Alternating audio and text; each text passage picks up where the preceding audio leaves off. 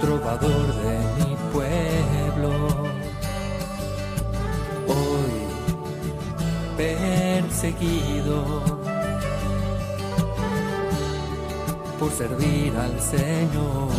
Comienza Francisco y Clara, Camino de Misericordia, un programa dirigido por Fray Juan José Rodríguez.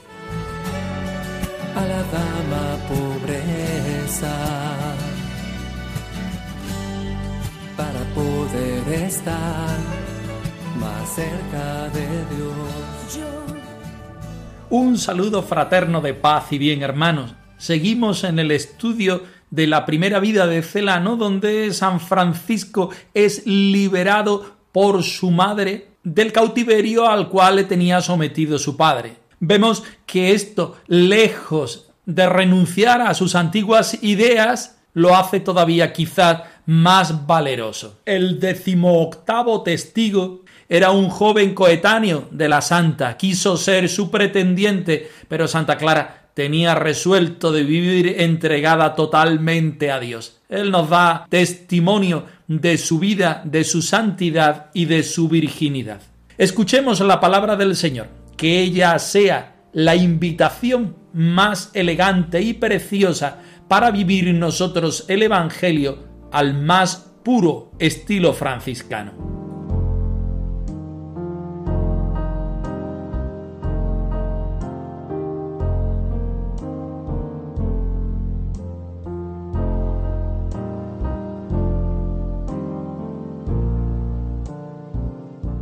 Del Evangelio según San Lucas.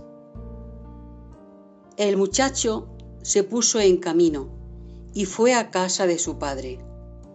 Cuando aún estaba lejos, su padre lo vio y conmovido fue corriendo, se echó al cuello de su hijo y lo cubrió de besos.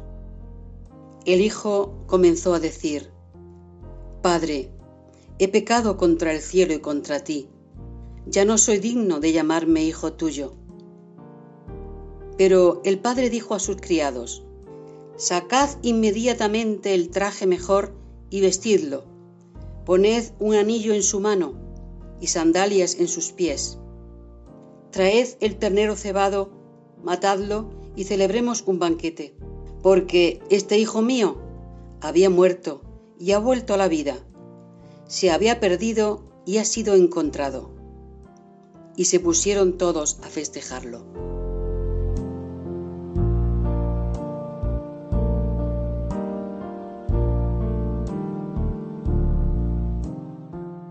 El capítulo 6 de la primera vida de Celano se titula Cómo su madre lo liberó y cómo se despojó de sus vestidos ante el obispo de Asís. Nos vamos a acercar a la primera parte, cómo su madre lo liberó vemos cómo el joven Francisco, lejos de volver otra vez a las inquietudes primeras de su vida en cuanto a ser un burgués, incluso el deseo de ser noble, se siente un hombre libre y decidido a vivir el Evangelio. Esto hará que una vez liberado por su madre de la cautividad que le impone su padre, quiera ser cauce del reino de Dios. Su padre, evidentemente, cuando vuelve del viaje, avergonzado por las acciones de su hijo, quiere reprobar las acciones que ha hecho y la permisividad de su mujer. Escuchemos el texto. me espera,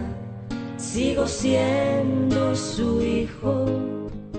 He vuelto a la hacienda, es como un nuevo bautizo él me acepta cual soy, me enjoya y me viste, porque estabas muerto y hoy ya.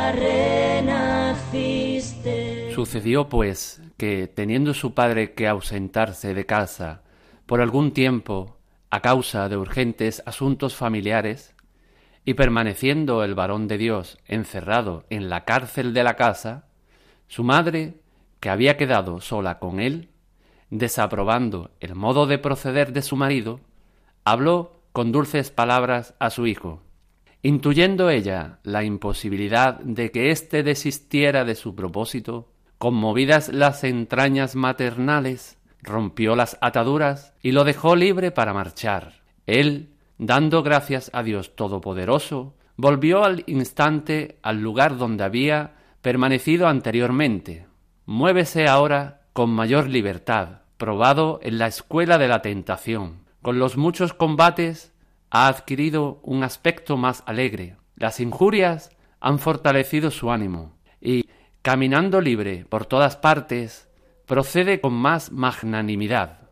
Retorna el padre y, no encontrándolo, se desahoga en insultos contra su mujer, sumando pecados sobre pecados. Bramando con gran alboroto, corre inmediatamente al lugar con el propósito, si no le es posible reducirlo, de ahuyentarlo, al menos de la provincia. Mas como el temor del Señor es la confianza del fuerte, apenas el Hijo de la Gracia se apercibió de que su Padre según la carne venía en su busca, decidido y alegre, se presentó ante él y con voz de hombre libre le manifestó que ni cadenas ni azotes le asuntaban lo más mínimo, y que, si esto le parecía poco, le aseguraba estar dispuesto a sufrir gozoso por el nombre de Cristo toda clase de males.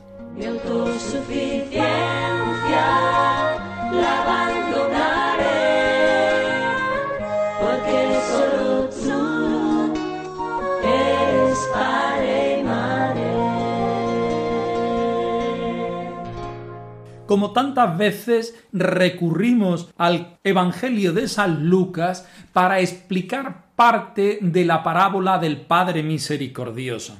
San Francisco de Asís está en su proceso de conversión y Fray Tomás de Celano, biógrafo oficial de la Orden franciscana, quiere llevar este escrito como muestra de su santidad en la tierra hace un paralelo, como bien conocemos, entre la vida de Jesucristo y la vida de Francisco de Asís. Y no le tiembla la mano a la hora de valorar en exceso aquellas actitudes y vivencias del joven Francisco en paralelismo a la vida de Cristo. Tampoco le tiembla la mano en rebajar de calidad aquellas actitudes de los que vivían alrededor de él para que él brille en la santidad del Señor. Estamos hablando de sus padres. El muchacho, dice el Evangelio de Lucas, se puso en camino decidido a pedir perdón a su padre porque había reconocido que no lo había hecho bien, que se había equivocado, que había pecado. Volvió a la casa de su padre, nos dice el evangelista. Su padre que lo vio conmovido salió corriendo como Padre misericordioso a encontrarse con aquel hijo que para él ya no estaba perdido, sino totalmente recuperado. Por eso lo recibe con besos y abrazos. Por eso es el Padre misericordioso el que se acerca. El Hijo le dice, Padre, he pecado contra el cielo y contra ti. Pero el Padre, ávido por el encuentro y deseoso de que él volviera nuevamente a su familia, manda a los criados que saquen un traje, signo de la dignidad. El hombre que está vestido es digno, y si lleva su traje de fiesta quiere decir que la dignidad está en el punto álgido de su ser. Le pone el anillo que significa la alianza de, de, la pertenencia a esa familia. Le pone sandalias para que no pise el suelo, sino que se vea como caballero calzado y hace un banquete en el cual mata no cualquier res, sino el carnero cebado reservado para las fiestas más grandes de aquella familia. Porque aquel hijo estaba muerto y había resucitado, se había perdido y ahora está encontrado. Por eso para este Padre misericordioso no cabe otra experiencia más que la fiesta. No podemos hablar así del padre de San Francisco, Pedro Bernardone, que justamente en este relato se le subrayan aquellas actitudes negativas y contrarias al Evangelio. aunque en otros momentos también la madre de San Francisco, Doña Pica, se ve rebajada en sus actitudes positivas hacia el Evangelio y hacia su propio Hijo. Aquí sirve de comodín para que Francisco siga diciendo sí al Señor. Libres como Francisco ir por el mundo cantando amor. Pobres como Francisco ser los menores de corazón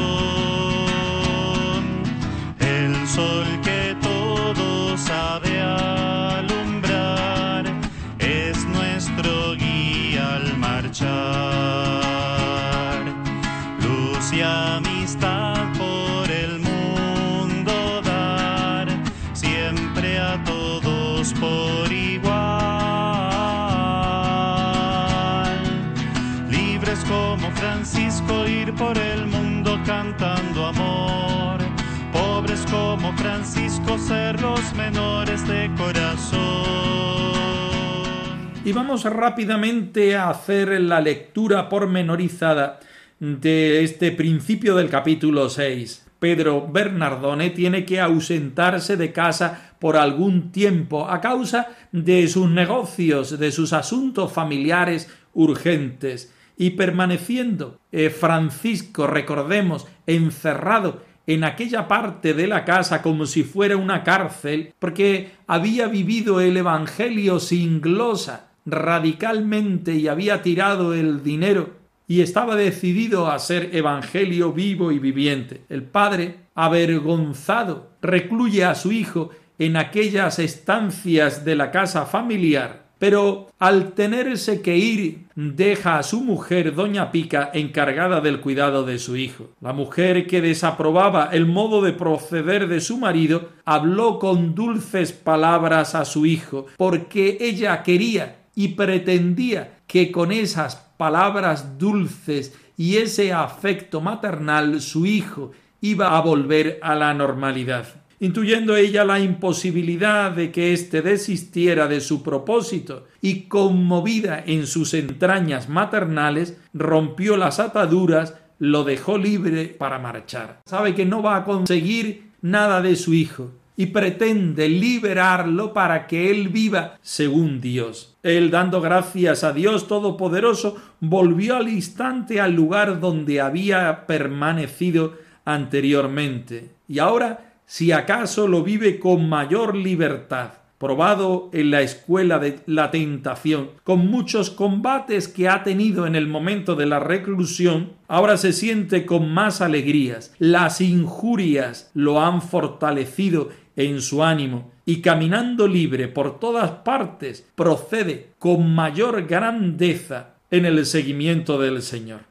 Sin embargo, su padre eh, regresa pronto y no encontrándolo en el sitio, tiene gran pelea con su mujer y formando la grande, corre inmediatamente al lugar donde se hallaba Francisco con el propósito, si no le es posible reducirlo, al menos de ahuyentarlo del lugar y que se vaya fuera de la provincia. El padre de San Francisco no quiere sentir la vergüenza de que su hijo está haciendo cosas extraordinarias que puedan romper la imagen que él tiene en el pueblo y evidentemente verse afectado en su negocio por todo ello.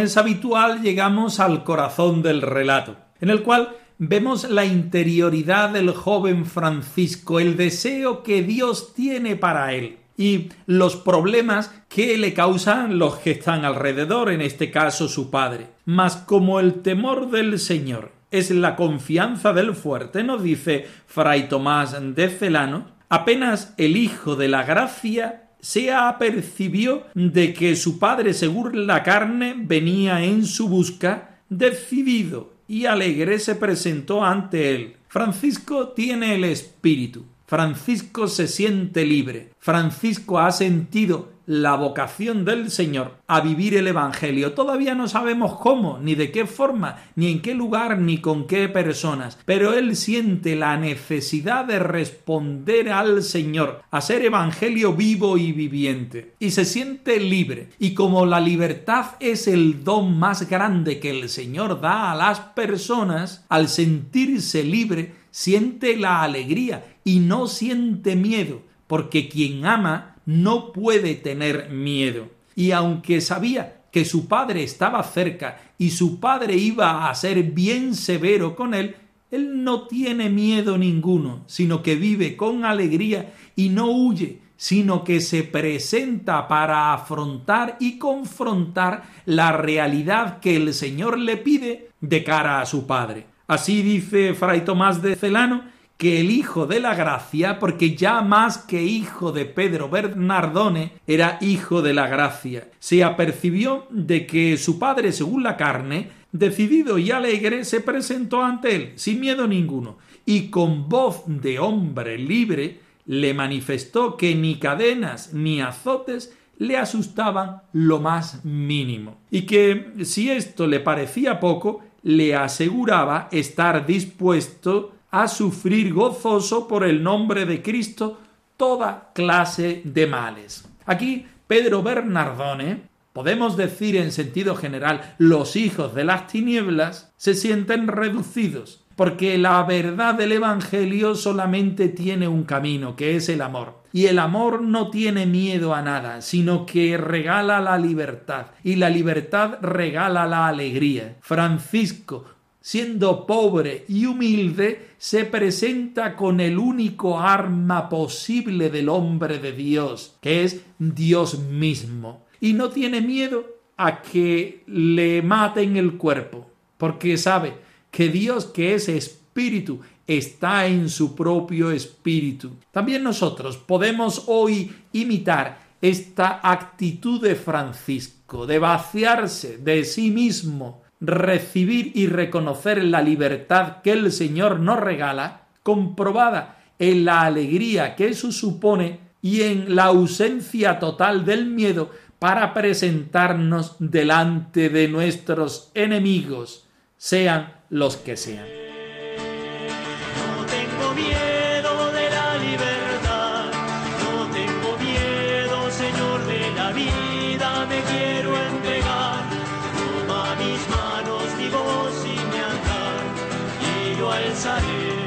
Algo la cruz derramada de amor para que sea bandera de la juventud. Tu triunfo santo que junto a mi canto se harán fuerte luz para que vean tu rostro Jesús. Hombres con ser, hombres valientes que quieran seguir. Curioso testimonio el octavo que viene de la mano de Messer Rainieri de Bernardo de Asís, alguien que quiso ser pretendiente de nuestra Madre Santa Clara, pero que ella evidentemente desistió a tal intención desde primera hora. Él conoce a la Santa de Asís desde una vertiente que también a nosotros nos puede interesar. Vamos a hacer el estudio de su testimonio en dos partes. En esta primera vamos a reconocer a Clara de Asís en su momento familiar antes de la vida fraterna en el monasterio de San Damián.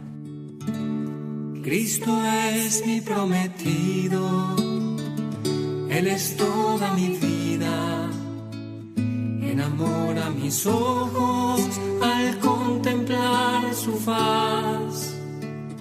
Él recubrió de estrellas mi manto de doncella y fulgura en mi dedo su anillo nupcial. Décimo octavo testigo. Messer Ranieri de Bernardo de Asís declaró bajo juramento que no dudaba de la santidad de Madonna Santa Clara de feliz memoria, ni de que estuviese como santa en el cielo, y si alguno dudase de ella, de ninguna otra se debería creer, y aun antes parecería que nuestra fe habría de tenerla por nada. El testigo conoció a la dicha Madonna Clara cuando era niña en casa de su padre, y era virgen, y desde su primera edad comenzó a dedicarse a las obras santas como si hubiese sido santificada en el vientre de su madre. Como era bella de rostro, se trató de darle marido, y muchos de sus parientes le rogaban que consintiese en casarse, pero ella jamás accedió. Y el testigo mismo le había rogado muchas veces que accediese, y ella no quería ni oírle. Antes bien ella le predicaba a él el desprecio del mundo. Preguntado por cómo sabía las dichas cosas, contestó porque su mujer era pariente de la dicha Madonna Clara, por lo que el testigo frecuentaba su casa con confianza y veía sus antedichas buenas obras. Una virgen por madre escogió aquí en la tierra. Padre es el Dios vivo que no tiene final. Estudiamos en este momento la primera parte del testimonio de Messer Rainieri de Bernardo de Asís, que, como todos los anteriores, declara bajo juramento que no dudaba de la santidad de Madonna Santa Clara, de feliz memoria, ni de que estuviese como santa en el cielo, porque justamente cuando la Iglesia nombra a una persona santo, lo que está diciendo es que Dios mismo es el santo y que aquella persona es reflejo de la santidad del Señor y que habita en el cielo. Solamente eso, que está en el cielo, ni más ni menos. Porque si con sus virtudes ella no estaba en el cielo, ¿quién podría estarlo? A partir de ahí empieza a hacer una disposición de la vida de la santa antes de entrar en religión en el monasterio de San Damián. Él la conoce de cuando era niña y vivía, por supuesto, en casa de su padre. Era virgen, es decir, entregada en todas las realidades de su vida al Señor. Desde la primera edad comenzó a dedicarse a obras santas, como si hubiese sido santificada ya en el vientre de su madre. Esta es otra idea curiosa y bonita. Santa Clara, dedicada al Señor, consagrada al Señor, incluso antes de su nacimiento. Estamos viendo el proceso de conversión de San Francisco y vemos que al Señor le costó mucho convertir al joven Francisco porque él andaba en otros proyectos de vida. Sin embargo, el Señor con Clara lo hace de forma distinta. Clara desde siempre, desde el seno de su madre, estaba ya consagrada al Señor, viviendo desde la contemplación, la oración y también desde las obras de caridad. Tanto en su vida familiar, con sus amigas y compañeras, como en la vida religiosa y consagrada, con las hermanas de comunidad, con los hermanos franciscanos. Dice que como era bella de rostro, se trató de darle marido y que incluso él mismo quiso ser pretendiente, pero que Santa Clara jamás accedió y que le predicaba a él el desprecio del mundo. Preguntado por cómo sabía dichas cosas, contestó porque su mujer era pariente de la dicha Madonna Clara, por lo que el testigo frecuentaba su casa con confianza y veía las anteriores buenas obras que hacía. Francisco se convierte de una forma clara de otra. El Señor utiliza distintos métodos con las distintas personas. A nosotros nos toca ahora contestar al Señor y poner nuestra vida en relación a lo que el Señor quiera. Mi esposo escogió ser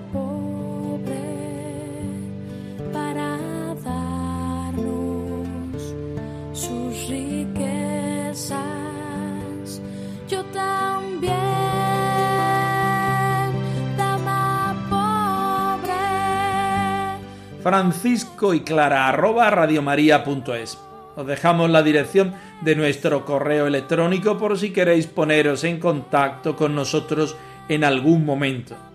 Nosotros nos despedimos, no sin antes ofreceros la bendición del Señor resucitado al más puro estilo franciscano. Que el Señor os conceda la paz y el bien, hermanos.